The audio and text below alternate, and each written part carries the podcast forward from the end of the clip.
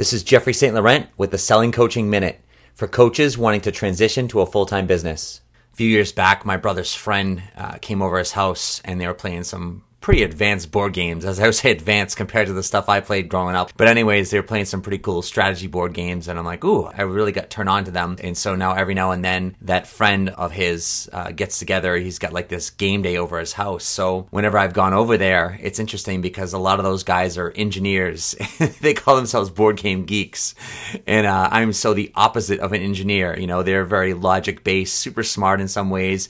I'm just smart in a different way, but very you know more off the cuff and creative creative, but it was really interesting at how we both viewed the games and how we talked about the games and the strategies we had towards the same games. You know, everything has a unique perspective on it. Everything has a unique approach to it. And as you approach your business, I feel it's important that we do the same thing. It's important to not just look at the same thing the same way all the time, especially things that you're getting stuck with. It's important to have some different perspectives on it because when you have a different perspective, all of a sudden you see it differently and you might find some new strategies and techniques that work for you and with the way you work more naturally. If you are a coach looking to transition to a full-time business, head over to my website, sellingcoaching.com under the university for some great education to help you on your way. That's sellingcoaching.com.